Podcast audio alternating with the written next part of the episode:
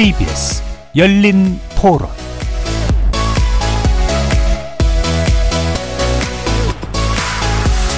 안녕하십니까. KBS 열린 토론 정중희입니다.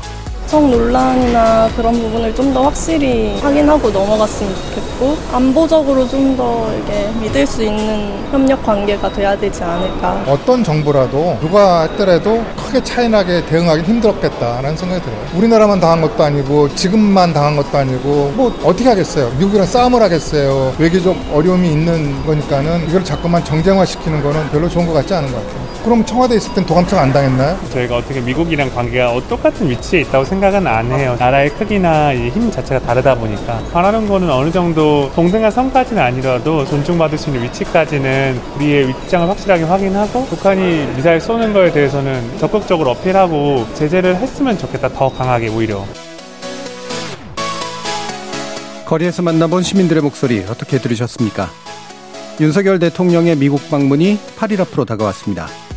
한미동맹 70주년을 맞아 국빈으로 미국을 방문하는 만큼 새로운 양국 관계에 대한 기대감도 높아진 상황이죠. 그런데 최근 한미 양국의 관계에 예기치 못했던 변수가 등장했습니다. 바로 우리 대통령실 참모들의 대화를 미국이 도감청했고 이를 기록한 것으로 여겨지는 기밀 문건이 유출된 거죠. 정상회담을 불과 며칠 남긴 채 등장한 돌발 변수에 양국 모두 곤혹스러운 상황인데요. 우리 대통령실의 초기 대응을 두고도 비판 여론이 커지면서 파장이 커지고 있습니다. 미 정보 당국의 도감청 논란, 우리는 어떤 대응이 필요하고 나아가 한미 정상회담과 한미 동맹에는 어떻게 작용할 것인지 두 분의 국방 안보 전문가와 함께 진단해 보도록 하겠습니다. KBS 열린 토론 지금부터 시작합니다. 살아 있습니다. 토론이 살아 있습니다.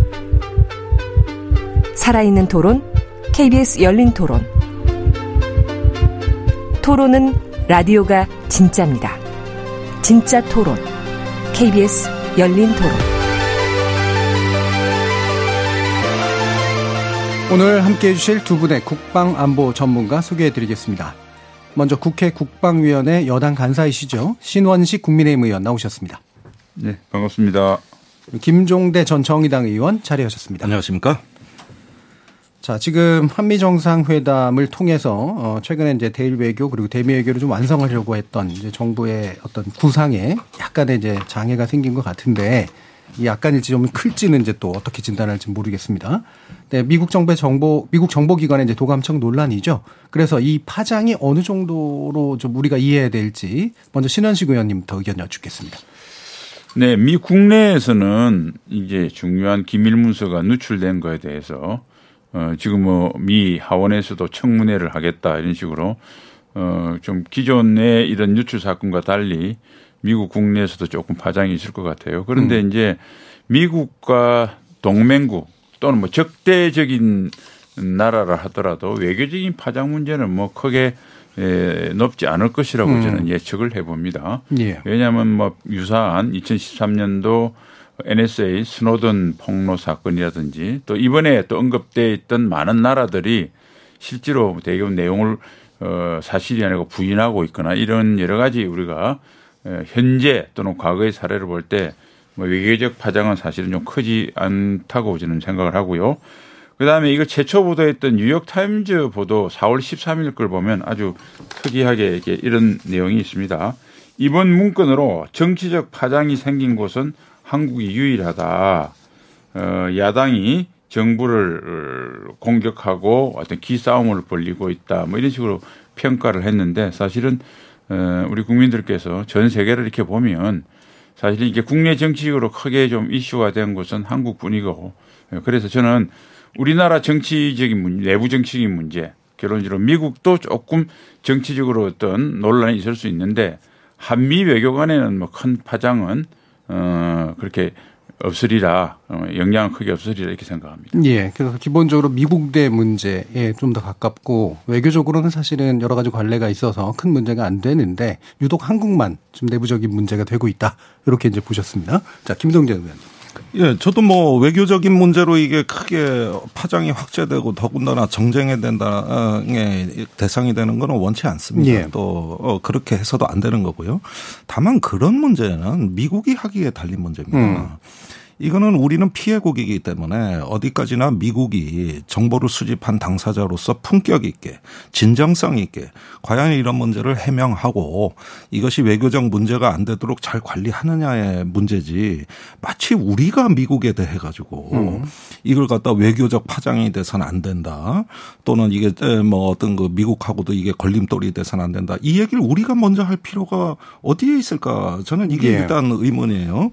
그건 국가의 격에도 맞지가 않죠. 어, 더군다나 이번 문제는 이제 우크라이나에 대한 무기 지원이라는 우리 매우 중요한 안보 정책의 그 정책 결정 과정이 일부 드러난 겁니다.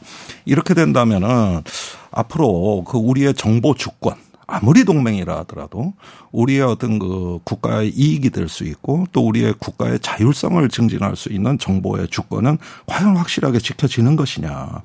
또 이 부분에 대해서 미국의 적절한 해명을 요구했고 그 해명을 들었느냐. 이런 부분은 추후에 우리가 외교 정책상 매우 중요한 문제일 뿐더러 또 이러한 문제를 통해 가지고 미국하고도 어떻게 협상을 하고 어 사후 수습을 하느냐에 따라서 국가의 품격이 드러나는 문제입니다. 예. 이게 마치 어떤 다른 한미 정상회담 문제에 지장을 주지 않을까, 걸림돌이 되지 않을까 이런 말씀들 많이 하시는데 한미 정상회담은 정상회담이고 도청 문제는 도청 문제입니다. 거기에다가 미국의 언론이 다 도청이라고 쓰고 있, 있고 예. 또 미국의 백악관의 전략 소통 조정관 존 커비 또 로이드 오스틴 국방장관 다 이제는 이 문건의 진위에 대해서는 저기 조작됐다는 얘기가 아니라 심각하다는 말을 하고 있습니다. 예. 그런 만큼 우리가 이건 국가의 안보에 관한 문제고 어, 또 완벽한 안보는 없기 때문에 일단은 어, 충분히 이런 어떤 위험이 우리 동맹 사이에도 있다는 걸 이번에 깨닫는 계기가 됐기 때문에 바싹 긴장할 일이죠. 예. 그런데 자꾸 이제 질문이 걸림돌이 되냐, 음. 외교적 파장이 되냐 이러면 우린 가만히 앉아서 당한 나라인데 예. 왜 우리가 그걸 먼저 얘기해야 될까 하는 생각이 들어요. 예. 어, 그래서 이 부분이 이제 방금 김종대 의원님 말씀 주신 것처럼 아마 국내에서 논쟁이 되는 건 도청 문제도 도청 문제지만 왜 대통령실이 이제 이거를 문제 제기할 것들을 문제 제기하지 않고 나서서 이제 미국 변명을 해주고 있느냐 요 부분에서 이제 논쟁의 그 초기 형성이 좀 된 것 같은데 어, 이 부분을 일단 신원식 위원님께서 예, 이 초기 대응의 문제에서 뭐 짚으실 게 좀 있으신지 한번 말씀 들어볼게요. 저는 이제 우리 정부의 대응이 그러면 이 사건과 예. 굉장히 다른 나라에 비해서 이례적이냐? 이례적이지 않습니다. 잘 아시다시피 우크라이나, 이스라엘, 프랑스, 캐나다, 이집트, UAE, IT, 세르비아는 내용이 사실이 아니라 부정을 했어요. 튀르키예는 답변을 거부를 했고요. 호주나 이런 데는 그의 이야기는 하지 않으면서 미국과 호주 관계는 든든하다. 그러니까 다시 말해서 다 차분하게 기다리면서 미국의 조치를 지금 보고 있는 단계입니다. 네. 그리고 4월 13일 바이든 대통령이 그런 말씀하셨죠. 지금은 어, 미수사 당국과 법무부에서 정보 당국과 법무부에서 조사 중이다. 뭐 잘할 거로 믿는다. 나도 지금 답이 없다라고 그랬어요. 그러니까 네. 지금 이 내용이 누출된 거는 맞는데 그 내용 중에서 어느 부분이 정확한 것이고 또 어떤 거니 어떤 것은 또 신호 정보로 했는지 이런 여러 가지가 지금 조사 중이거든요. 그런데 지금 박- 마치 우리나라가 아무것도 안 하는 것처럼 우리 신중한 태도를 또는 그 신중함이 소위 말해서 global standard인데 굳이 대한민국만은 왜 빨리 어, 뉴욕타임즈 보도가 나자마자 미국에 항의할 걸 항의하고 뭐 주권 행사를 해야 그렇게 하는 게 주권 행사인 것처럼 하는 것은 저는 조금 그 어, 평가가 편향됐다고 보고요. 지금 대한민국 정부가 하는 것은 물론 이제 국민들이 보시기에 초기에 뭐 조금 뭐 허둥된 거는 있을 수 있, 있, 겠지만 기본적으로 우리가 대응하는 전반적인 것은 다른 나라와 크게 다르지 않다. 그래서 에, 그것은 소극적 또는 무슨 안보 주권 논란 해가지고 또 뭐 이런 저자세 이런 논란은 좀 잘못된 거고요. 그냥 신중하고 국제 관례에 따라 지금 대응을 하고 있다고 봅니다. 예, 신중한 거다. 다른 나라와 다르지 않다. 네. 김정대 의원님. 예, 신중하고 국제 관례에 따라서 했으면 얼마나 좋겠습니까? 음. 그런데 초기의 대응을 보면은 이제 초기에는 신중했어요. 동맹국하고 협의하겠다. 다른 나라 선례도 보겠다. 음. 여기까지는 전 좋았다고 봐요. 아, 그 충분히 합리적이라고 봤고 또 그 이상 하지 어, 더 나가지 않았으면 했는데 그 다음에 뭐냐 하면은 이거 위조된 문서다. 예. 두 번째는 저 도감청 없었다. 음. 어, 그 다음에 이제 이걸 갖고 확대 왜곡하는 것은 어, 이건 뭐 이제 국민의힘의 부대변인, 어, 저 원내 부대변인 논평인데, 어, 반미 반일, 어, 종북 종중이다. 음. 이런 논평까지 네. 나왔고. 그 다음에 이제 김태효 안보실 1차장의 그, 어, 메시지가 가장 문제인데, 그, 이제 미국 공항에 도착해서 악의적 정황은 없었다. 음. 악의적 도청 정황은 없었다. 그러니까 우리가 보기엔 혼란스러운 거예요. 굉장히 혼란스러운 거예요. 어, 사실은 이런 말들은 뭐냐 하면은 일단은 미국이 원하지도 않는 미국 변호사 역할을 한 거예요. 음. 미국이 지금 심각하다 그러고 조사를 하겠다는데 먼저 우리가 결론을 내리는 듯한 태도 이게 또 매일매일 메시지가 다르거든요. 네. 그런 다음에 돌아와서 김태호 1차장의 메시지는 또 뭐였냐 하면은 미국에 만나는 인사마다 유감을 표명했다. 음. 그런데 우선 만난 인사가 누군지 모르겠어요. 음. 그걸 안 밝혀요. 두 번째로 유감 표명한 내용은 도청 감청 의혹에 대한 유감이 아니고 문서가 유출된 데 대한 유감 표명이에요. 음. 그 문맥에 여러 번 그게 드러난단 말입니다. 그러면은 예컨대 이 도청은 이제 도덕의 일종 아닙니까? 그러면은 그저 도덕질하다 들킨 게 유감입니까? 도덕질 한 게 유감입니까? 예. 그러니까 이런 부분에 대해서는 조금 논리적인 접근을 할 필요가 있다고 저는 보는 것이 이게 지금 어떤 그 사태 파악이 그렇게 우선이고 하면은 이제 긴밀하게 동맹국가 협의하고 다른 국가의 동향도 보겠다. 난 이런 좋은 자세가 나왔는데 왜 그 뒤에 오히려 국민들 듣기에는 불편한 이야기들이 계속 나와가지고 예. 이것이 조금 논란이 됐을까 이 점에서 안타까움을 금할 수가 없죠. 예. 도덕의 문제라 그래서 저는 도덕의 문제, 도덕적인 문제라고 얘기했습니다. 언급을 제가 예, 예. 예. 김종대 의원님 말씀하신 대로 예. 메시지가 좀 달라지고 한 거는 저도 아쉽다고 예. 생각합니다. 그런데 예. 이제 어, 위조된 문서라는 그 어떤 표현의 근거는 어, 저도 이제 나름대로 확인을 해보니까 거기에 이제 결국은 우크라이나의 폴란드를 통해서 그러니까 33만 발을 결국 어, 진해양을 거쳐서 독일에 어느 항구에 내려서 33만 발을 폴란드에 보낸다고 했다라는 그 이제 문서 내용 자체에 예. 대해서는 현재 우리 정부는 뭐 그게 상당수 사실과 다르다라고 음.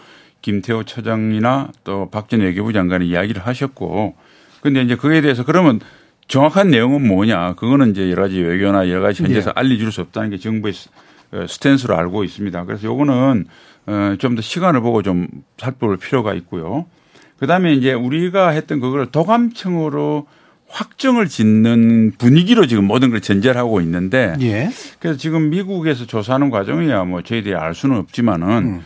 제가 뉴욕타임즈 그걸 몇 번이고 몇 번이고 보니까 이렇게 돼 있습니다.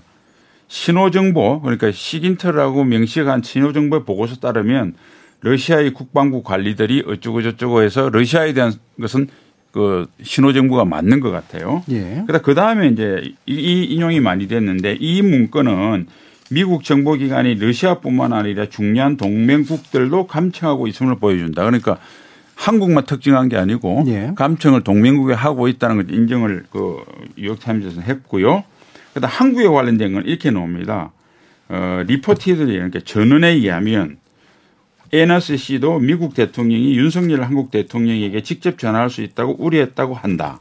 그러니까 이게 요, 요 부분만 전원에 따른 거고 다른 거는 시긴턴지. 예. 뭐 다른 이게 출처가 명시된 건 명확하게는 없어요. 음. 그러니까 이것도 마찬가지 한국에 관련된 사항이 이제 다른 나라 거는 중요하지 않고 한국에 중요하지 않습니까? 그러니까 그것도 우리가 문맥을 잘 읽어보면 도감청으로 됐다고 이게 단정 짓기는 아직까지는 좀 어렵다. 예. 뭐 이렇게 제가 생각을 하고요. 그래서 첫날부터 아예 내용은 이렇게 돼서 뭐 우크라이나나 이스라엘처럼 이거 사실이 아니다고 이렇게 나오든지 음. 첫날은 이제 이뭐 그런 단정적인 표현보다 좀 중립적으로 좀 조사를 기다리겠다 했으면 조사를 기다리는 그 일상적인 메시지가 계속 나왔으면 조금 국민의 신뢰를 좀덜 어, 잃지 않았을까 뭐 이런 생각은 합니다. 네, 그 말씀하신 내용에 이제 조금만 덧붙이겠습니다. 이게 그러면 도감청이 아니냐. 아, 그런데 또 아니라는 말도 안 하고 있어요, 사실은. 예, 그렇죠. 예, 그러니까. 예, 그러니까 이게 신호 정보, SIGINT 다시 감마예요. SIGINT 다시 G 이렇게 돼 있거든요. 그 밑에 그 위에 그 표기가 있거든요. 근데 문제는 미국 언론이 대부분 도청으로 쓰고 있다는 거예요. 대선 동맹국을 감시해야 하는 것으로 어 뉴욕 타임즈가 이제 첫 보도를 한 이후에 워싱턴 포스트, 파이낸셜 타임즈, 더 폴리티크 이런 보도가 전부 다 이제 이게 신호 정보는 도청을 의미하는 것으로 사실상 썼습니다. 그러면은 미국 정부가 그 부분에 대해 단정을 하지 말고 조사 결과를 지켜봐 달라고 빨리 수습을 했었어야 되거든요. 그런데 예. 지금 이 순간에도 마구마구 보도가 넘쳐나고 있습니다. 사실은 이게 우리 야당이나 국내 언론에서 정쟁을 삼기 위해서 도청 얘기를 했다기보다는 오히려 미국의 언론들이 이걸 기정사실화 하면서 지금 굉장히 어떤 도청이 이루어진 것으로 얘기를 하는데 여기서 아니라고 할 만한 어떤 그, 어, 상황이 아닌 겁니다. 그러니까 이런 부분에서도 그렇고 또 위조됐거나 어떤 조작됐다 하는 내용에 대해서도 이 문서에 그 저기 정보의 출처를 갖다가 그 가리기 위해서 예. 일부러 문서를 변조하거나 위조해 가지고 일일 정보 브리핑에 수록하는 거는 대단히 흔한 일입니다. 그리고 도청 감청에 대해서는 이번에 이번 사건이 터지고 저도 쭉 과거 기록을 뒤져보니까 지금 미국의 정보기관들이 CIA, NSA 할 거 없이 엄청난 경쟁이 붙었어요. 더 좋은 사이버 무기, 더 좋은 위성 체계 이런 걸로 해가지고 전 세계의 어떤 그 정보 수집에 대한 어떤 요구가 거대한 산업으로 이미 성장을 해 있고 또 2011년 이후에 1급 기밀을 관여하는 아, 정보기관이 34개가 추가됐고요. 1,900개 기관이 1급 기밀을 관리하는 기업이고요. 그 다음에 정보기관이 약 한 1,800개. 이렇게 해가지고, 어, 130만 명의 1급 기밀에 접근한다는 게 이제 미국 예. 언론 보도거든요. 이게 2011년 보도에는 100만 명 넘었다는 기사가 나온 적이 있는데 10년 사이에 30만 명이 더 늘어난 겁니다. 그리고 우크라이나 전쟁 이후에 미국의 육해 공군을 비롯한 모든 안보 유관기관들이 일일 정보 수요 가 폭증을 했습니다. 우리도 좀 받아보자 이거예요. 그러다 보니까 이번에 문제가 된 그 저 공군 일병한테까지 흘러갈 정도로 이렇게 정보의 어떤 그 과대 팽창, 어떤 정보기관의 폭증과 그들 내부의 경쟁 이런 것들이 과거 2013년 스노든 폭로 이래로 근절되기는커녕 예. 오히려 더 많은 폭주를 해왔고 과대 팽창을 해왔고 이런 것들이 지금 미국에서 다 문제가 되고 있습니다. 음. 어제 CNN 보도 내용이 뭡니까? 이제 일급 기밀 저기 볼 수 있는 열람자 확 줄여버리겠다는 거예요. 예. 관리가 안 되니까. 예. 그러니까 이런 정도의 문란함과 여러 가지 정황을 봤을 때는 일단은 충분히 도청이 이루어졌을 가능성을 우리가 음. 일단은 아, 하나의 어떤 가정으로서 일단 세워놓고 대비를 하는 것이 안보를 하는 사람으로서 합리적인 자세가 아닐까. 예.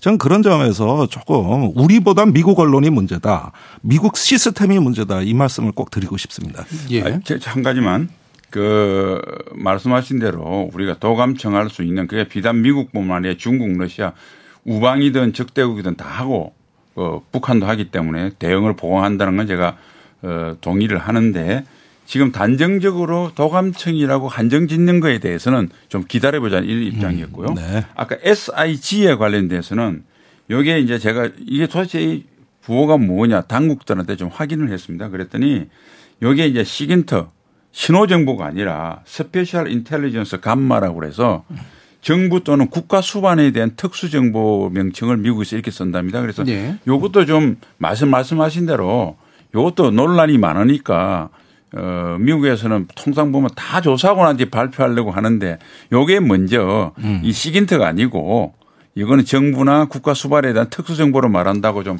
확인해 줬으면 좋겠다 이런 생각이 드는데 이것은 제가 우리 한국 정보기관을 통해서 미국에 확인한 사항이기 때문에 저는 나름대로 요거는 그 확인한 사항을 예. 정정해서 말씀드립니다. 그러니까 이 SG, SIG라고 하는 게 신호 정보로부터 다시 말하면 도청에 의해서 얻어진 거라기보다는 다른 경로로 얻어졌을 가능성도 있다 아니요. 이렇게 보시는 건가요? special intelligence gamma. 예. 감마라는 게 G라는 게 예. 수단을 의미하는 게 아니라 그 자체의 등급을 이야기하는 예, 겁니다. 그래서 제가 네. 말씀드리는 게 이게 반드시 도감청임을 합칭할 수 없다라는 그렇죠, 그런 그렇죠. 말씀으로 하신 아, 거잖아요. 예. 어느 경, 어느 수단으로 했든지 간에 예, 특수첩보고 그 대상이 국가 수반에 관계된 행동 예, 예, 정보다 뭐 이렇게 이게 정보의 등급 내지 대상이고 네, 네. 수단은 아니다 이런 우리 말씀이죠. 서해 공무원 피살 사건 때 굉장히 많이 언론에 많이 나온 예. 게그 특수 정보 예, 이게 논란이 된 것이죠. 음. 근데 그러면은 점점 심각해집니다. 우리가 있다는 그 용산 이전 이래로 어 우리의 국가 안보 시스템 어, 더 나가서 이제 우리의 정보 주권과 이런 거는 사실 동맹의 논리가 아니라 어떤 국가의 핵심 주권의 영역에서 접근해야 될 영역들입니다. 그러니까 이런 문제에 대해 가지고 음. 정보의 일단 그 덕목은 뭐냐면 이런 류의 사건이 났을 때는 의심하는 자세거든요. 예. 어떻게 SI 첩보일까 이것이. 음. 그 다음에 과연 안보 실장만 했겠냐. 이 하나의 유의미한 정보를 얻으려면 굉장히 방대한 정보 수집이 이루어져야 그 중에 하나가 걸리는 겁니다. 대표적인 예로 우리가 북한에 대해서 매일매일 감청을 합니다. 그래서 제가 전문가한테 물어보니까 하루 평균 감청 분량이 10만 분이래요. 예. 60일입니다. 그 어마어마한 데이터가 들어오는 데서 불과 몇 개. 아주 바늘에서 사막에서 바늘 찾듯이 몇 개 쓸모 있는 거거든요. 근데 이것이 만약에 어떤 그 저기 에저 전방위적인 방식으로 이루어졌다 그러면 그건 우리 시스템 다 다시 한번 재검토해야 될 사안이고 우리 내부 조사를 해야 될 사안입니다. 예, 예. 그것만큼 특수 정보라고 하는 것이 우리에게 주는 무게감 또 그것의 어떤 그 경고의 의미를 우리는 제대로 알아볼 알아들을 필요가 있겠다 이런 생각이 드네요. 예. 이게 이제 도청이냐 아니냐도 중요하고 근데 이게 나- 알려졌어요. 다시 말하면 수집됐어야 될 정보냐 그렇지 않느냐 그 어떤 경로로 수집되느냐 뭐 이런 것들도 다 일단 중요해 보이는데 그 부분 뒤에서 좀 더 얘기해 보도록 하고요. 어, 이게 잠깐 제가 죄송한데 정보 주권은 예. 제가 꼭 한 말씀 드리고 싶습니다. 정보 주권 어떤 예, 예. 예. 이게 정보 주권적으로 접근할 일이냐라고 따지면 예. 전 세계가 다 해야 될 겁니다.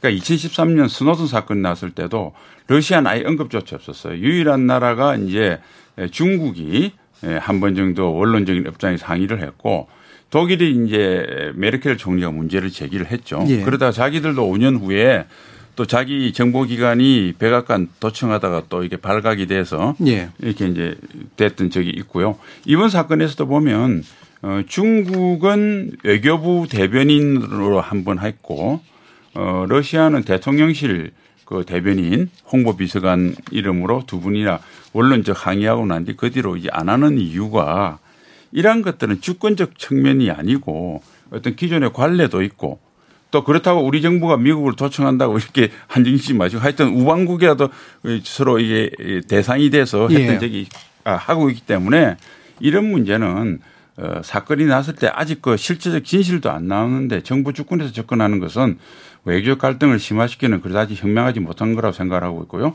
마지막 한 가지 예는 2015년 그때는 제가 어, 현직에 있을 때입니다.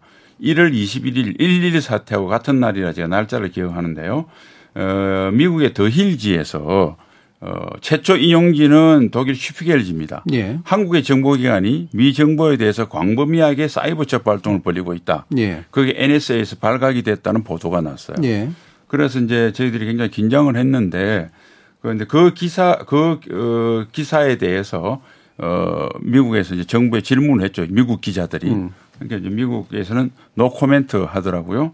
그런 이제 국방부의 통으로 이렇게 하니까 동맹에 그건 이제 비공개입니다. 동맹의 신뢰에 문제가 없다라는 식으로 이렇게 넘어간 적이 있어요. 그러니까 예. 이제 그러니까 문제를 삼을 것과 삼지 않을 게 있고 예. 문제 삼을 것을 공개적으로 삼을 것과 그렇지 않을 게 그렇죠. 있다. 일단 이렇게 그거는 예, 이해가 예. 됩니다. 그거는 뭐 그렇게 판단하겠죠. 예. 나중에 예. 나오면. 사실 2013년에 그 스노든 사건이 왜 터졌느냐. 어떤 하나의 우리가 전면적인 감시 국가의 출연을 경고를 받은 겁니다. 예. 그러니까 스노든은 이거를 개인적 이익을 갖고 폭로한 게 아니에요. 그러니까 이게 어떤 무차별적인 사생활 감시라든가 개인의 인권을 침해한다고 봤기 때문입니다. 그런데 테러와의 전쟁 20년 지금 하면서 이 부분에 대한 윤리적 기준이 지금 위험할 정도로 허물어졌다. 음. 그 뒤에 이제 2016년에 위키리크스의 그 네, 문건 네. 폭로도 그게 예. Vault Seven 사건이라고 하는데 그 CIA 사이버 그 감시 체계에 대한 폭로고 이건 미국 정부가 조사를 했던 거고 그 다음에 미국 정부의 이제 태도는 뭐냐면 정보기관 문화를 바꾸고 이것이 어떤 국제 규범과 어떤 사생활 침해라는 인권을 침해하지 않는 수준으로 제한하겠다고 공약을 했던 겁니다. 예. 이건 미국 정부의 약속이에요. 지금 규칙 기반의 질서라고 하지 않습니까? 않습니까? 근데 하물며 외국 정상에 대한 이런 어떤 그 어, 감시가 이루어진다고 할 정도면 다른 문제는 어떻겠느냐. 시민들이 느끼는 불안은 말이죠. 예. 여기에서도 국가 이익을 조금 더 엄정하게 규정해 달라는 거예요. 뭐든 다 국가 이익이고 예. 이게 감시하는 게 다 정당화되고 합법화된다면은 이제는 글로벌 감시 체계 출현을 우리는 지켜봐야 되는 겁니다. 예. 더군다나 현실의 그 기술이 얼마나 지금 저 뛰어납니까?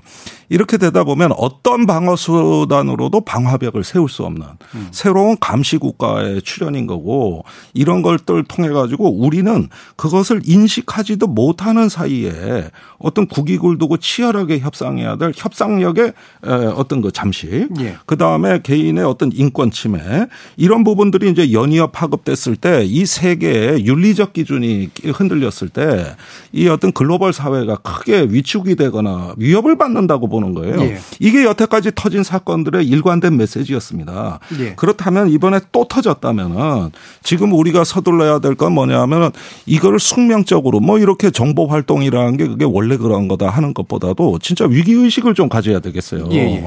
그러지 않으면은 지금 어 이것뿐만이 아니라 지금 그 음성에 대한 전 세계 주요 인사들에 대한 빅데이터가 다 구축돼 있는 예. 걸로 알고 있고 안면 인식까지 지금은 기술이 미국도 예. 뛰어난 걸로 알고 있거든요.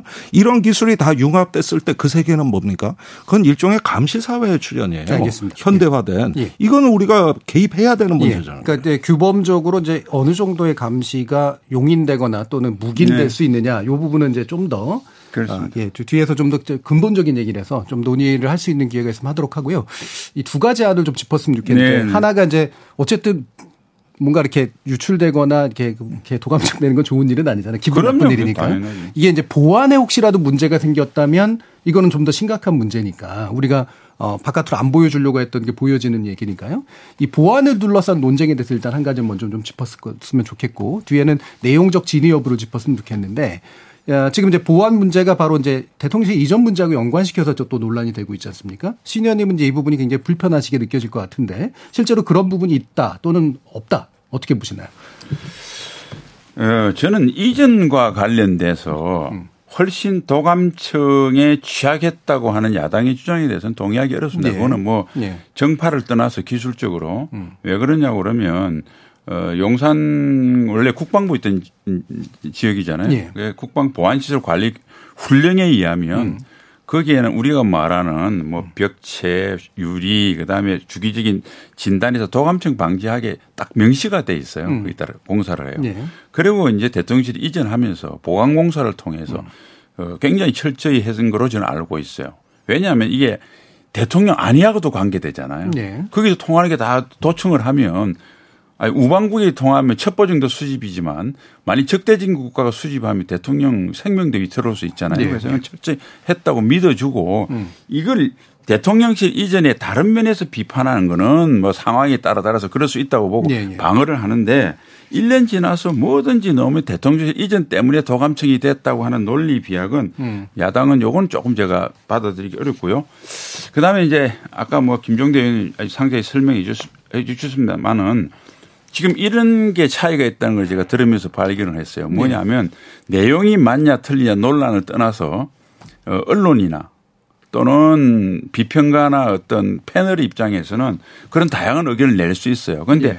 정부라면 아니 조사가 우방국에서도 끝나지도 않았는데 정부가 적극적인 은행을 하거나 하기는 어렵잖아요. 음. 그러니까 이제 이게 제가 가만히 들으면서 느낀 게 저는 정부의 입장을 설명하러 나왔는데 예, 예, 예. 여기하고 좀 입장이 다르다는 걸 이해를 하시고 예, 예. 아마 여기 계신 분들이 정부의 당국자라도 지금 미국 대통령이 조사를 하고 있을 때좀 기다려달라고까지 예, 하는데 그것을 어, 뭐 도감청 단정을 짓고 우리가 이렇게 공개적인 목소리를 내기는 어렵지 않겠느냐 예, 예. 뭐 이렇게 이해를 해주시면 되겠습니다. 예, 그 부분 네. 아마도 이해들 하실 거라고 좀 네, 네, 있고요. 네. 보안 문제에 있어서는 지금 이미 국방부 시설 자체가 보안이 잘 돼 있었고 그러니까 네. 도감청에 있어서 네, 그걸 더 네. 보완했기 때문에 그것으로부터 문제가 됐으라고 보진 않는다 이렇게 얘기하셨어요. 아 그러니까 예를 들면 어, 구 청와대에 있는 시설은 도감청이 취약한데 여기는 100% 돼서 끄떡없다 이런 뜻이 아니고 아니고. 그건 내가 네. 제가 기술이 확인을 못 하는데 음. 적어도 구청와대보다 지금 용산이 음. 도감청에 관련한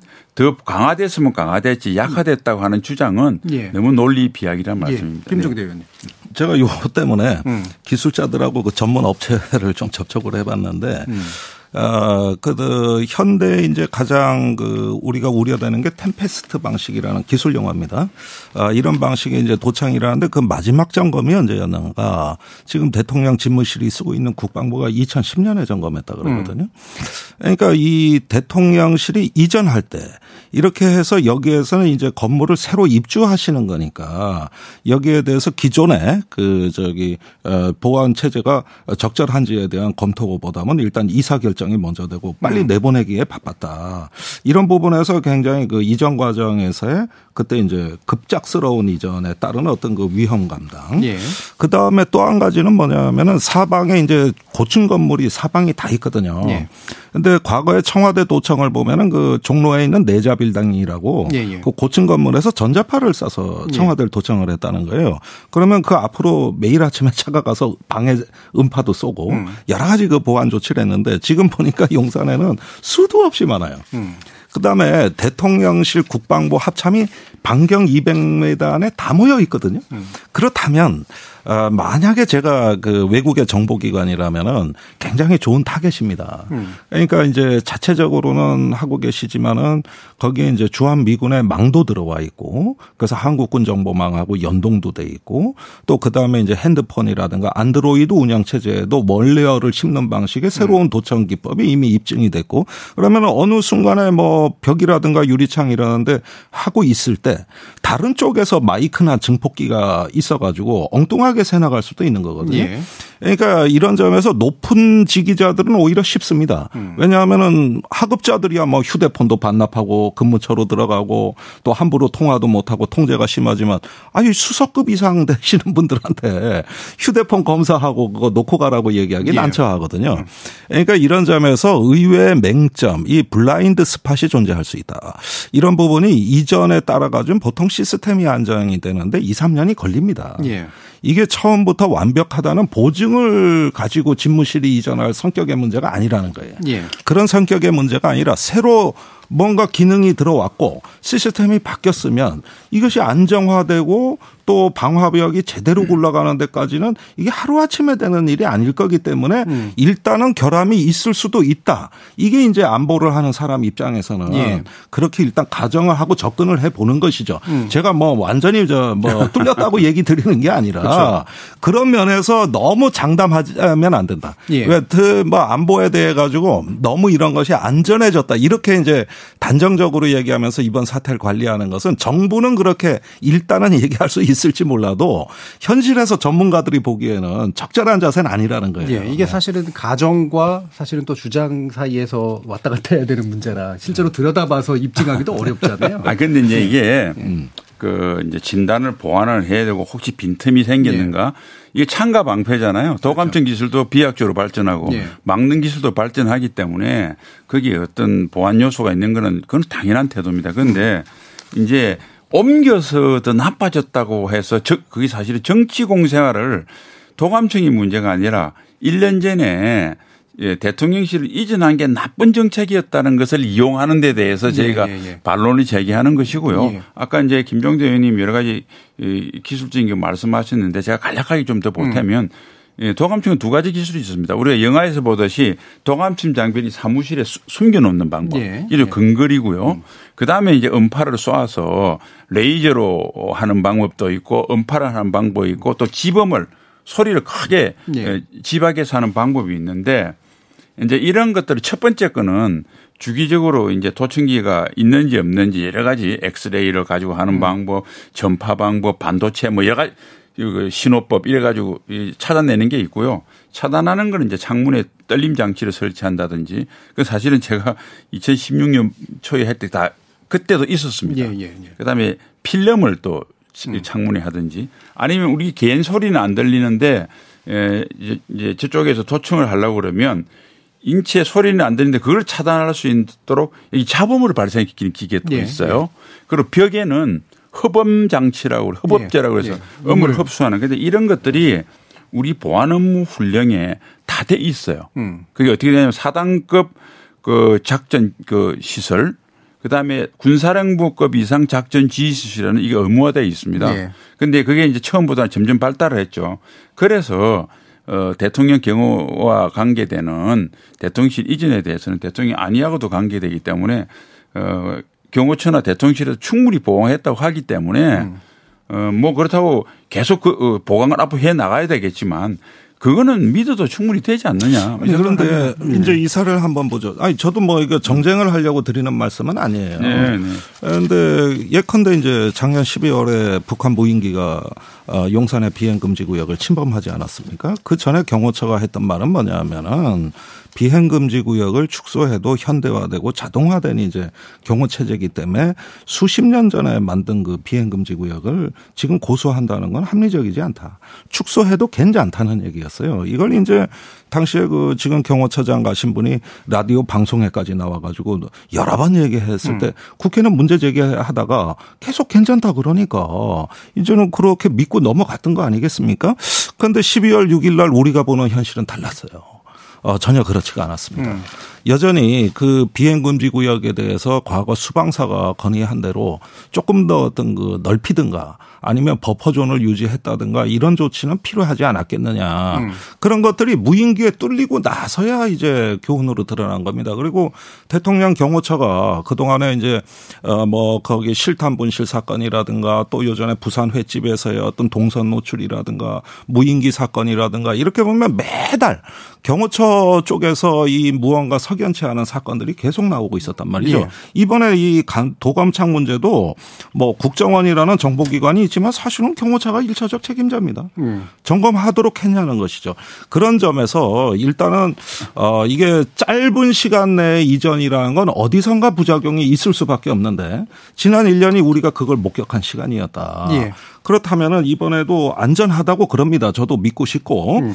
그러기는 합니다만은 그 동안에 어떤 그 얘기했던 것의 연장성 그 맥락에서 봐서도 꼭 그렇지만은 않을 것이라고 의심해 보는 것도 예. 나쁘지 않다. 이건 이런 이야기들은 정쟁으로 듣지 마시고 여당에서도 오히려 야당에 그런 문제 제기해 주면 한번 듣고 우리 그럼 협의해 보자. 예. 오히려 여당은 좀 이렇게 어, 나가야 품격 있는 거 아닌가. 네, 그런데. 자꾸 이게 정쟁이 되는 건 제가 보기에도 안타깝다는 거예요. 예. 뭐 사실은 뭐 보완이 더 잘 됐으면 좋겠고 혹시라도 빈틈이 있으면 찾아서 그걸 보완하는 거.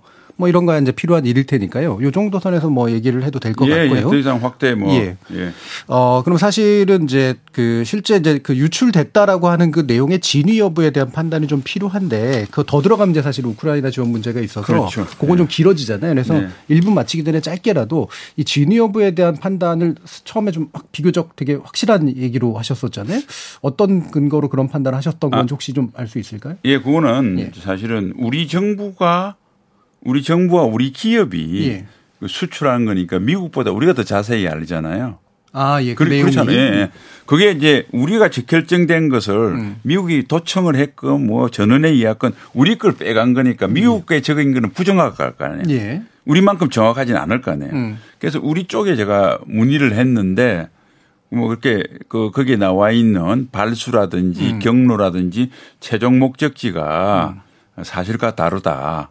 어, 그래서 저도 그렇게 들었고 또 거기에 입각해서 안보실 차장이나 예. 외교부 장관도 확인을 했고 그 지금도 뭐 그 입장인데 오늘 뭐 어제 MBC에서 뭐 보도된 음. 예, 예. 거에 따라서 오늘 이제 국방부에서 뭐 또 추가적인 그렇죠. 그 예. 질문 받아서 했더라고요. 거기서 하여튼 뭐 여러 가지 확인해 줄 수 없다는 음. 그런 입장이죠. 근데 뭐, 어, 뭐 제가 알기로는 음. 그거는 사실과 다 확인해 줄 수 없다고 하는 것은 다른 파장 때문이지 예.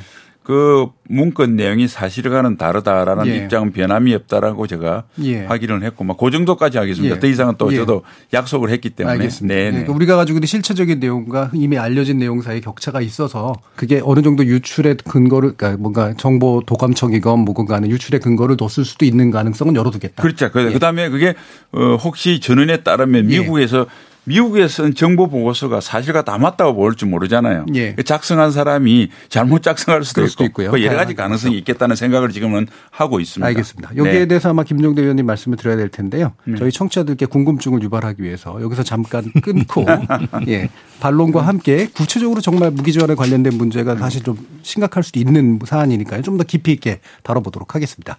여러분은 지금 KBS 열린 토론과 함께 하고 계십니다. 토론은 치열해도 판단은 냉정하게.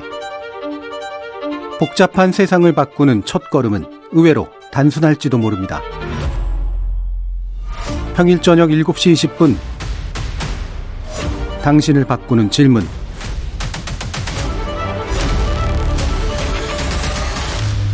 KBS 열린 토론 KBS 열린 토론 미국의 도감청 논란이 미칠 파장 그리고 한미 정상회담에 대해 살펴보고 있는데요. 군사안보 전문가이신 김종대 정의당 전 의원 그리고 국회 국방위원회 여당 간사이신 신원식 국내의원 이렇게 두 분과 함께하고 있습니다. 자, 일부 문제 마무리 부분에서 신원식 의원께서 일단은 내용은 확실히 좀 다른 부분이 있다. 현재까지 네, 알려진 네. 거는. 네.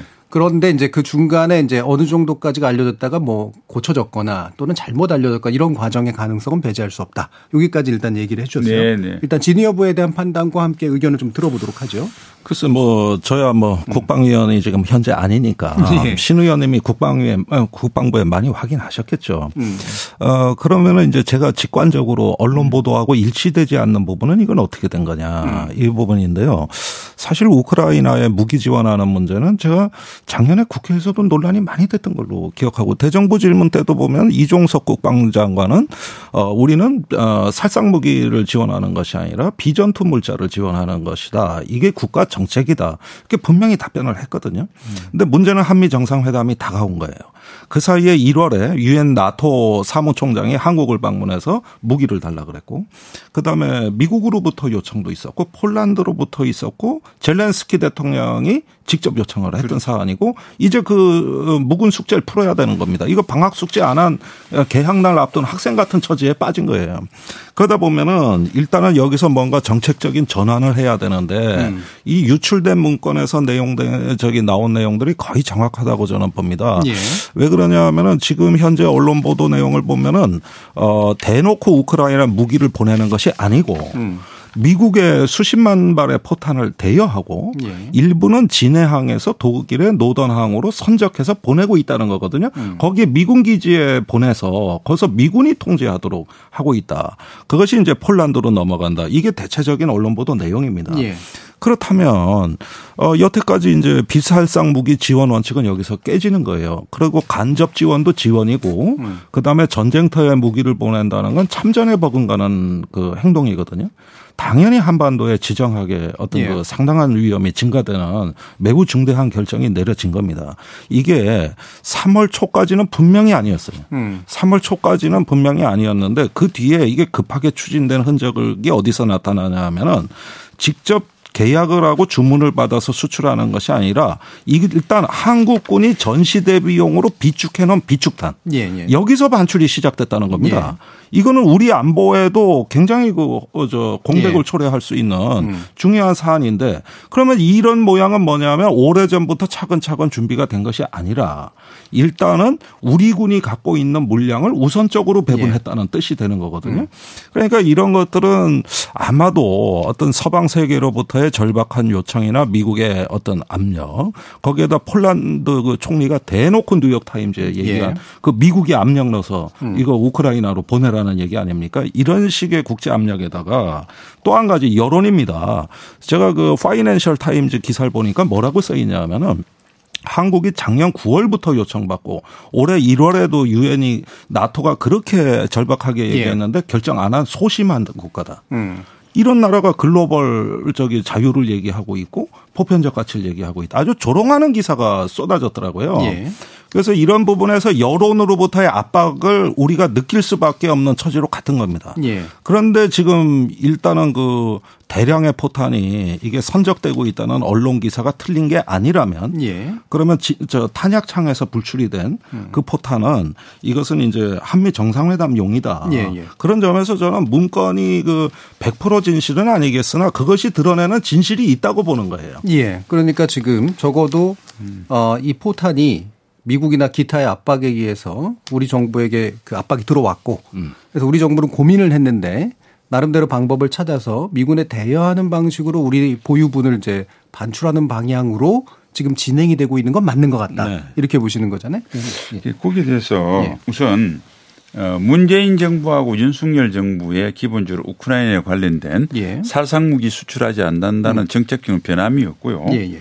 단지 이제 작년 연말부터 뭐 잘 아시다시피 이제 러시아도 마찬가지고 우크라이나도 포탄 부족이 시달리니까 한국에 계속 요청을 지금까지 해오는 거는 맞아요. 근데 예. 우리가 주목할 점은 작년에 이미 풍산에서 이는 이미 언론에 보도됐기 때문에 확인할 수 있는 건데 10만 발을 미국이 사용한다는 조건으로 미국에 수출을 했잖아요. 그죠? 예. 그러니까 아마 이제 어 이건 뭐 추정입니다만은 작년 연말에 그런 고민을 해서 우리가 방금 김종대 의원님 말씀하신 쪽으로 하면 사실상 간접 지원일 가능성이 많은 방식으로 수출한 건 맞잖아요. 예. 네, 그런 정도의 고민은 있었다라는 것은 하고 근데 사실 3월 달에 그 고민을 했다는 건 동일한 고문이거든요. 왜냐하면 이미 했기 이미 때문에. 그래서 그걸 또 반복해서 어, 했을까라는 의문은 있어요. 물론 했을 수도 있고. 예. 근데 일단은 이문희 비서관하고 김성환 전 실장은 음. 그런 이야기 한 적이 없다고 하니까 이것도 이렇게 기다려 봐야 될 것 같고요. 음, 그 다음에 이제 어제 이게 예, 간 거는 저 확인을 해 보니까 예. 한국 정부가 움직여 미군들의 화물이라고 그러더라고요. 예. 그래서 이제 뭐 그것도 음. 어뭐 제가 구체적으로 확인하기는 좀 더 이상 제한이 되는데 음. 어쨌든 팩트만 일단 이렇게 말씀드린 거고요. 에, 그다음에 이제 아까 말씀한 대로 이 사실 여부냐 그러니까 어, 이런 겁니다. 이것도 관점이 틀려요. 예, 예. 김정대 의원님은 정책적 고민을 이런 고민을 했다라는 사실은 저도 어 그게 작년 연말에 하고 3월에 안 했는지 작년 연말에도 하고 3월에도 했는지는 모르겠지만 그런 정책적 고민이 있었다는 것은 사실에 가까울 것이다 생각을 해요. 그런데 예. 일단 정부 당국에서 그에 포함된 내용 33만 발을 어디에 어떻게 실어서 최종적으로 폴란드에 간다는 내용은 사실과 대부분 다르다고 어, 이야기를 했기 때문에 예. 그 부분은 좀 시간이 지나야 사실 일부가 밝혀지고 지금 그게 사실이라고 그 내용을 단정하기는 곤란하다 이렇게 말씀드리겠습니다. 예. 근데 일정한 간접 지원 방식으로 고민 끝에 정책적인- 건 있다. 아, 그거는 보니까 뭐 작년에 이미 수출을 했고 예. 그러니까 그것을 우리 정부는 공개적으로 아니 이거는 미국에 수출한 거지 미국이 예. 수출해 달라고 우크라이나 관계 없다고 정부는 그런 공개적으로 하겠지만 우리가 굳이 해보면 만약 우크라이나에 대해서 미국이 탄을 지원해 주고 부족한 걸 채웠다면 음. 간접 지원 방식도 될 수 있겠다라고 추정할 수 있잖아요. 음. 그런 고민 정도는 아마 그 문건에서 담은 거는 사실일 것이다. 예. 네, 구체적인 내용은 좀 유보한다 이렇게. 예. 뭐 짧게 덧붙이자면은요. 저는요. 준다 그러면 당당하게 줬으면 좋겠어요. 음. 어, 아니 뭐 간접 지원이다, 대여다. 그런데 차에 실은 걸 보니까 긴지 아닌지 이게 제가 보기에는 글로벌 중추 국가를 표방하지 않았습니까? 주는 건 세계? 시민의 아니 그건 아니지만 예, 예. 주면은 주는 대로 안 주면 안 주는 확실하게 대로 해라. 예. 왜 이렇게 우리가 궁색하고 눈치 보는 국가가 됐습니까? 음. 그러니까 작년 유엔, 유엔 총회 연설에서 9월에 윤석열 대통령이 세계 시민 얘기하고 자유 얘기했으면 당연히 그 뒤에 우크라이나 얘기가 나오는 거거든요. 음. 근데 짧은 연설에서 우크라이나 얘기가 안 나왔어요. 그런데 기시다 총리는 하지 않습니까? 그런데 이렇게 글로벌 국가, 우리도 이제 대국이고 중추 국가다. 이런 정도 주장을 했다면은 아니, 당당하게 주겠다. 나는 평화를 위해서 결심했다. 이렇게 이야기하고 러시아에 대해서는 다른 대책을 세우든지. 예. 그리고 안주 면 또 안 주는 대로. 이렇게 되는데 지금 상황은 뭐냐면 주는 것도 아니고 안 주는 것도 아니고 줘도 줬다고 말 못하고 안 줘도 안 줬다고 말 못하는. 예. 예, 회색 지대에 들어간다는데 이렇게 국가 전략이 관리되면은 결국은 다 저기 그 배에 싣고 떠나는 거 우리가 두 눈으로 다 보고 있는데 이러니까 이렇게 되면은 국가의 위치가 작아집니다.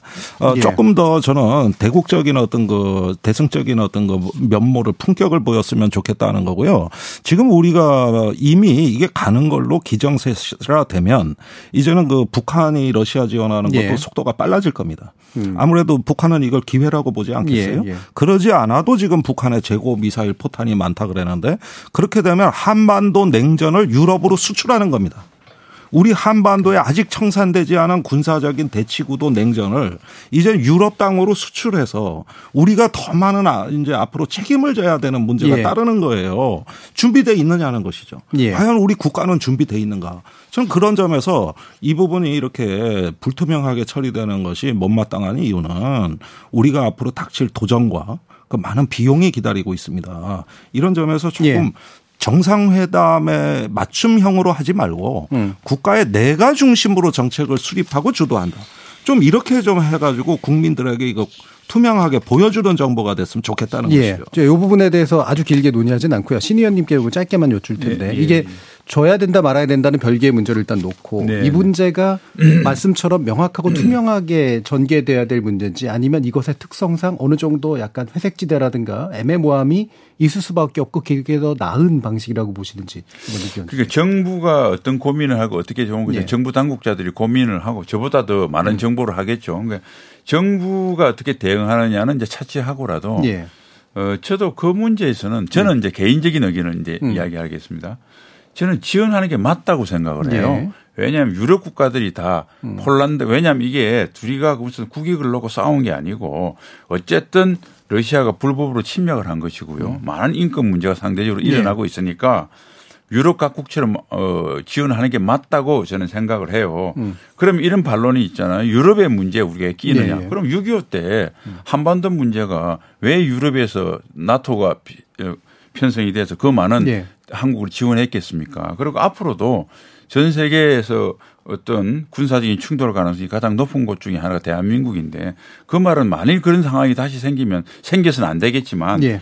도움 받을 때가 많은데 그래서 저는 개인적으로 어, 과감하게 지원하는 방향으로 어, 했으면 좋겠다는 게 개인적인 생각이고 음. 어, 정부가 어떻게 할지는 제가 뭐 이렇게 알 수는 없지만 그러나 이번 일을 계기로 해서 어, 뭔가 어, 여기에 대해서 좀 어, 보다 명확한 입장을 밝힐 필요는 점차 정대되는 거 아니냐 이런 생각을 합니다. 예, 알겠습니다. 자, 그러면 한미 네. 정상회담 관련된 의제로 넘어갈 텐데 두 가지가 논의돼야 될 것 같습니다. 하나는 일단 이제 김태호 차장이 이제 얘기한 것처럼 이 도감청 문제는 의제로 올리지 않는 게 맞다라고 네. 보는 데 대한 판단을 한번 여쭙겠고요. 그리고 이제 이후에 한미일 정보동맹 내지 군사동맹으로까지 확대될 가능성의 부분에 대한 것이 아마 논의될지 안 될지 필요할지 안 할지 이 부분으로 얘기를 해보도록 할 텐데요. 일단 도감청 문제는 의제로 올라가야 된다 아니다 어떻게 보십니까? 글쎄, 뭐 저는 초기에 미국 하기 나름이라고 예. 말씀을 드렸는데 이게 정상회담 의제냐에 대해서는 의문이 있어요. 저도. 그러나 그거는 그 의제로서 우리가 하지 않겠다고 아량을 베풀 수 있는 명분은 미국이 마련해 줘야 되는 거예요. 음. 이 문제를 왜 우리가 먼저 얘기합니까? 선행적으로. 예. 지켜보겠다 이러면 되는 것이지. 음. 예. 그게 일본이 한국을 다루는 방식이에요. 해법 가져오는지 지켜보겠다. 솜씨를 보겠다. 그거는 자기들이 뭔가 한 건 잡았을 때 저라는 거예요. 예. 한국 정부는 그게 정상이에요. 그러니까 의제화 문제는 이런 면에서 아예 출국할 때부터 이게 뭐 의제가 아니다. 아직 2주나 남은 정상회담에 대해서 이러는 거는 왠지 저 자세로 보입니다. 그런 것보다는 그냥 지켜보겠다. 이렇게 하면 끝나는 거예요. 예. 의제고 되고 안 되고 미국이 알아서 성의를 보이고 진정성을 보이면 된 거고 그다음에 비공식 비밀 어떤 그 접촉에서는 이건 적극적으로 의제가 돼야 됩니다. 예. 예, 정상회담 공식적인 성명에 안 나오지만 그리고 사실은 제가 미국이라면 이럴 때 한국 국민들의 여론을 보고 윤 대통령의 어려운 처지를 감안한다면 정상회담 공동 성명의 한 줄에 미국이 이런 어떤 도감청 문제로 동맹의 가슴을 아프게 했는데 깊이 어떤 유감을 표명한다는 한 줄은 오히려 넣어줘야 되는 거예요. 예. 아, 그렇게 해서 넣어주면 한국 국민들 싫어할 사람 한 사람도 없습니다. 예. 아, 역시 미국이 규칙을 지키고 대국적으로 나오는구나. 아, 이렇게 보면 다 박수치지. 이걸 갖다가 왜 안 넣습니까? 제가 미국이라면 오히려 동맹 관리를 하기 위해 더 적극적으로 해야 예. 되는데 우리가 의제가 아니다. 이 얘기가 뭐가 왜 필요하죠? 나는 의제로 해주면 우린 thank you 해야죠. 예, 성명서 그 한 줄은 근데 미국 엄청 부담스러울 것 같은데요. 아, 그런데 아니 근데 지금 조사가 진행되고 있는 예. 과정이고 다음 주 정상회담 중에 그 사실관계가 저- 어, 확인될 가능성도 없고 예. 또 만일 미국이 사실관계 확인하기 전에 한국 입장을 생각해서 정무적으로 그걸 먼저 인정한다고 했을 때 나머지 많은 나라들이 사실이 아니다고 했잖아요. 예. 사실이 아니다는 소리는 도감증 받은 사실이 없다. 지금 부인을 해놨어요. 그러니까 여러 가지 문제이기 때문에 그 나중에 이것을 어떻게 다룰 것인가는 좀 더 이제 논의를 하도록 하고 이번 정상회담에 이것을 논의하는 것은 뭐 적절치 못하다. 그래서 에, 저는 뭐 김태호 차장이 무슨 뭐 저자세 이런 게 아니고 여러 가지 여건으로 볼 때 지금 한미 정상회담 의제 얘기 할 수 있겠느냐 이런 걸 표현했다고 보고요. 예. 그다음에 이제 뭐 그다음에 또 김종대 의원님 말씀하시겠지만 기왕 나온 김에 아까 한미일 동맹 예, 저는 그거는 정보 뭐- 동맹과 군사 동맹. 예, 정보 동맹 뭐 어, 군사 동맹 뭐 군사 동맹은 일단 그 뭐 그게 안보상 필요성 여부를 떠나서 어 우리나라의 어떤 정치적 환경, 뭐 예. 일본도 마찬가지. 이건 국민들 양국 국민들 간에 어느 정도 성숙된 음. 공감이 없이 이걸 하기는 불가능하다고 보고 그건 예. 없으리라고 보고요.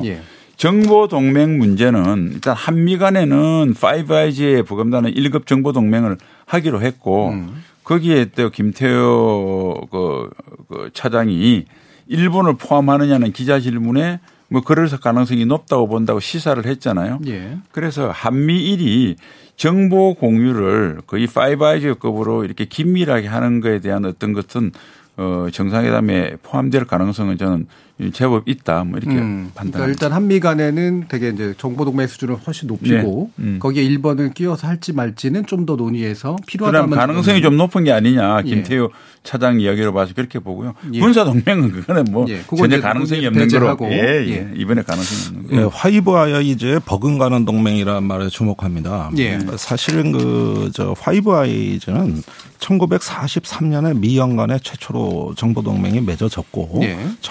1948년에 뉴질랜드, 호주, 캐나다가 추가로 들어왔어요. 음. 그래서 다섯 개 나라가 된 겁니다.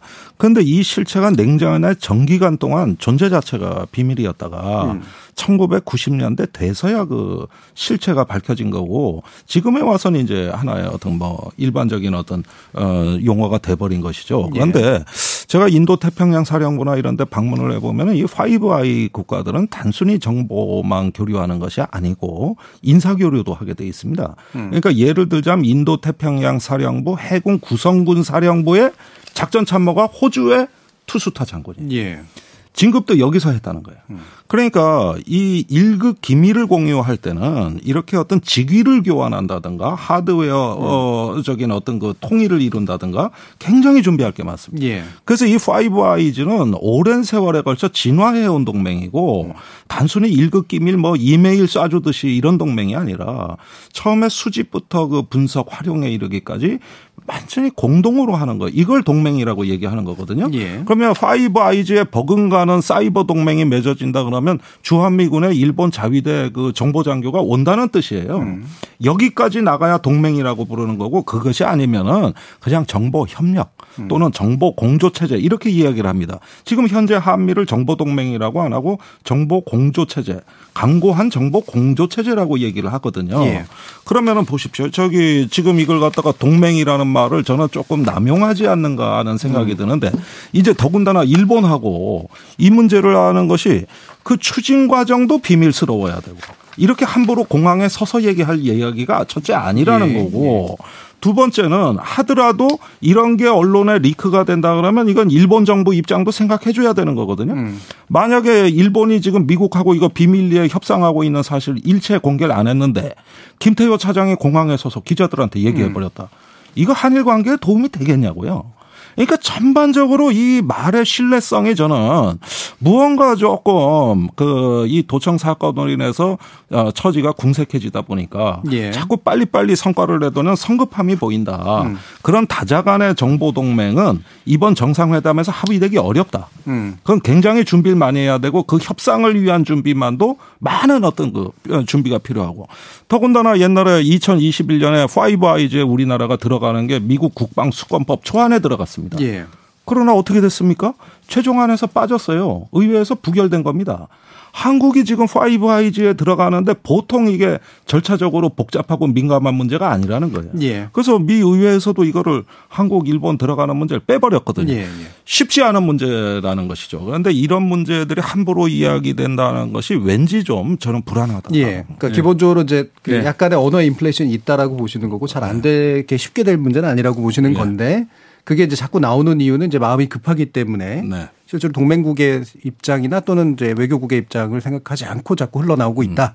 어, 이렇게 얘기하셨어요. 저는 뭐 김태호 차장이 공항에서 하신 말씀이 예.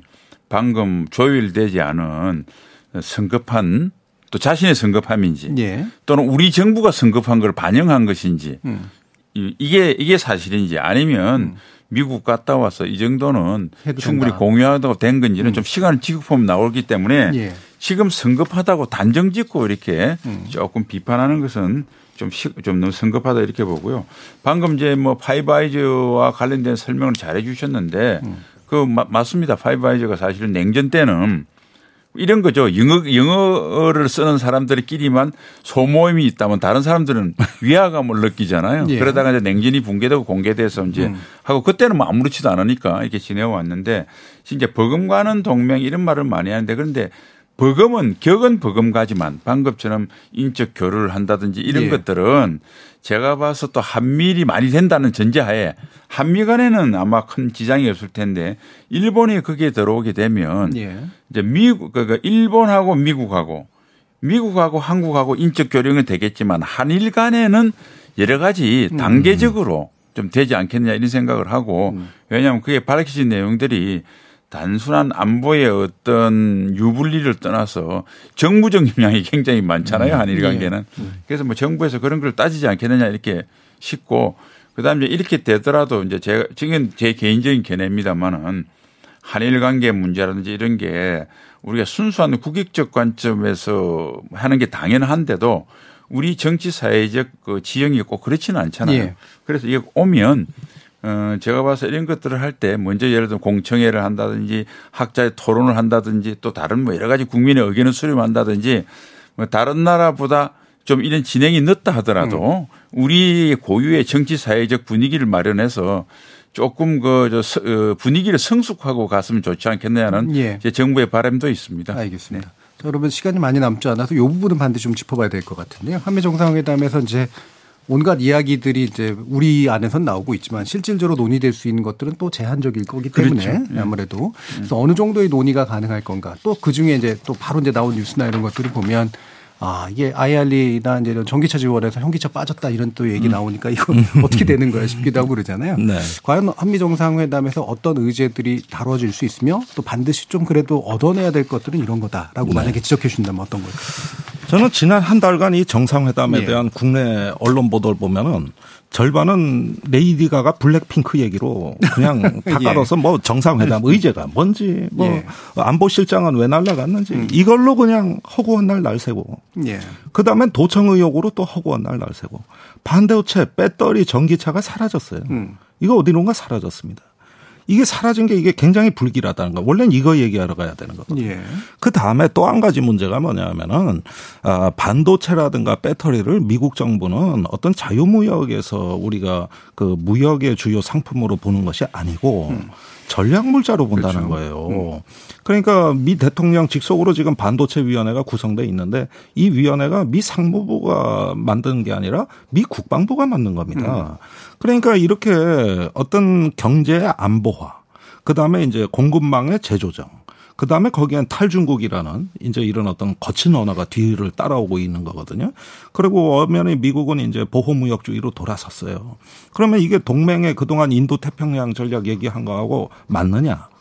우리가 흔히 블록을 한다, 동맹을 한다 할 때는 이익을 나누고 서로 인센티브를 주면서 예. 상호 의존하는 체계로 경제와 안보가 음. 조화를 이뤄야 되는데 안보 얘기만 하면서 경제 자체도 이걸 전략 음. 물자라고 얘기를 해버리니까 그러면은 이제 우리가 그동안 마- 우리 30년간 생존의 터전을 일궈온 이 자유무역 체제가 교란된다는 걸 의미하는 건데 이게 어쩌면은 이번 한미 정상회의가 1986년에 일본이 미국에 동의해준 플라자 합의 예, 비슷하게 예. 되는 거 아니냐. 음. 그런 점에서 이 부분이 지금 국내에서 엄청난 논란이 있어야 되는 거거든요. 예. 근데 인플레 감축법 시행세칙 나오고 반도체법 시행령 나왔는데 이 순간까지도 음.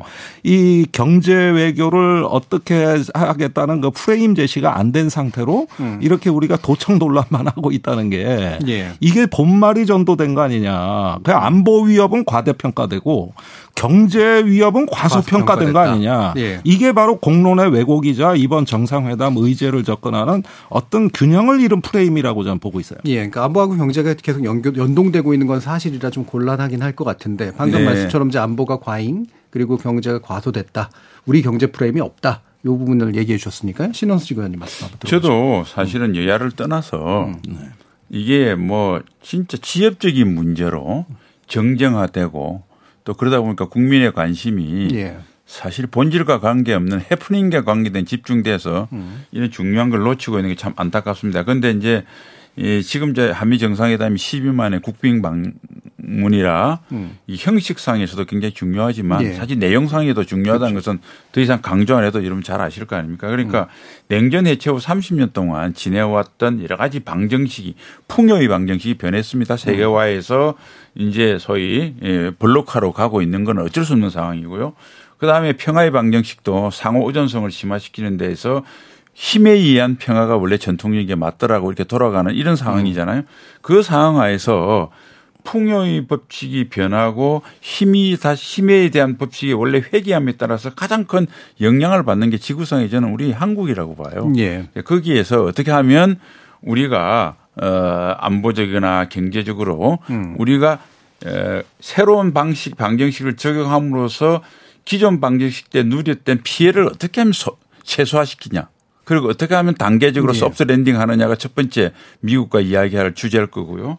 두 번째는 어차피 그렇게 돼서 뭐 미중 간의 전략적 경쟁이 뭐 다행히 수그러들면 모르겠지만 지금 예상으로 봐서 패권 전쟁 네. 잘못하면 신냉전으로 불려도 어 그, 틀림이 없는 쪽으로 갈 수도 있잖아요. 그렇게 되면 우리가 최전선이 됩니다. 그러니까 음. 한국의 지정학적 가치 또 한국이 그 어, 체제 경쟁에서 가지고 있는 반도체라든지 예컨대 2차 전지라든지 우위 예. 이런 전략적 가치를 최대한 극대화시켜서 우리가 최전선으로서 우리가 그만큼 역할을 하기 때문에 미국과 자유진영에서 우리가 호혜적인 음. 이익을 우리가 하는 것은 당연한 것이다. 그게 대체적 효과죠. 예. 이런 것들에 대한 큰 플랜을 가지고 음. 정부가 잘 접근해 주기를 바라고요. 또 저는 충분히 또 준비돼서 가리라고 봅니다. 그래서 네. 기대를 하고 있습니다. 알겠습니다. 네. 자, 그럼 이제 남은 시간이 얼마 안 돼서 한 1분 좀 정도씩 네. 네. 아마 마무리 발언 드려야 될 것 같은데요. 네. 네. 결국 그러면 이게 어떤 특정한 메시지의 형식으로 좀 나와야 되잖아요. 미국한테 얘기하는 것도 있고 또 국민들한테 또 설득하는 것도 있으니까 과연 요번에 한미 정상회담은 미국과의 관계에 있어서 방금 말씀하신 경제적 프레임이나 안보적 프레임을 어떤 방에서 어떻게 풀자 라고 얘기하는 방식으로 메시지가 나와야 될지 마지막으로 들어보죠. 세 가지만 강조하겠습니다. 네. 어, 이런 정상 외교에 있어서 반드시 고려해야 될 거는 첫째 국가의 생존, 음. 안보 문제고요. 두 번째는 이익. 우리에겐 무슨 이익이 있는가 음. 조금 이게 구체적이어야 되고요. 세 번째가 가장 중요한데 위신과 품격입니다. 예. 사실 국가가 한번 어떤 외국에 잡혀 들어가고 좀 이렇게 뭐 속된 말로 뭐 요즘 호구란 말이 많이 유행을 합니다만 이런 모습을 들 때 이게 회복하기가 상당히 오래 걸리는 상처가 음. 되는 거예요. 이 세 가지는 반드시 유지가 돼야 된다는 거거든요. 근데 일단은 지금 안보 과잉이다. 그가 경제와 품격까지 버렸지 않았으면 좋겠다. 음. 그런 점에서 저는 남은 시간도 충분하기 때문에 더 분발하시라. 그리고 자꾸 이런 걸 어떤 그, 어, 정쟁의 논리로 여당이 관리할 게 아니라 폭넓게 야당하고 대화하시라. 저는 그런 열린 개방적인 자세가 정공상회담도 성공시킨다. 그러지 않은 결과가 지금 대통령 지지율 하락이다. 음. 이 부분을 조금 여당한테 말씀드리고 싶어요. 예, 신원식 의원님.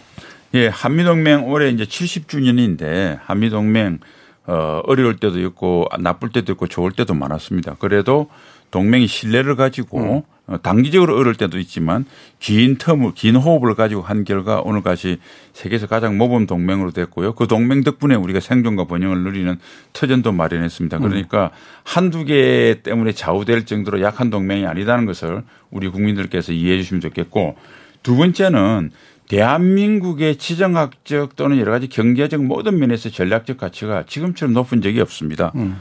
그러니까 대한민국의 전략적 가치를 최대한 maximize 시킬 수 있도록 전략적인 어, 생각을 가지고 이번에 정상회담에서 좋은 국익에 좋은 성과를 가지고 윤석열 대통령께서 기구하시기 바랍니다. 예, 우리의 몸값 네. 제대로 좀 주목해야 된다. 네.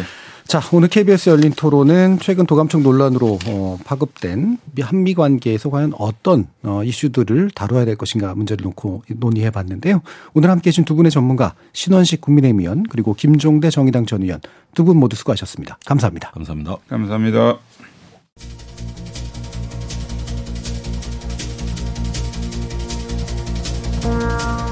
국방과 외교 매우 전문적이고 고도로 정치적이어서 완벽하게 투명하기는 어려운 이슈이긴 한데요.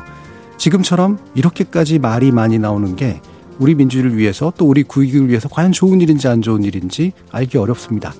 그렇다면 중요한 건 그러한 말들이 나오지 않도록 만들어주는 방침이겠죠. 참여해주신 시민 논객 여러분 감사합니다. 지금까지 KBS 열린 토론 정준이었습니다.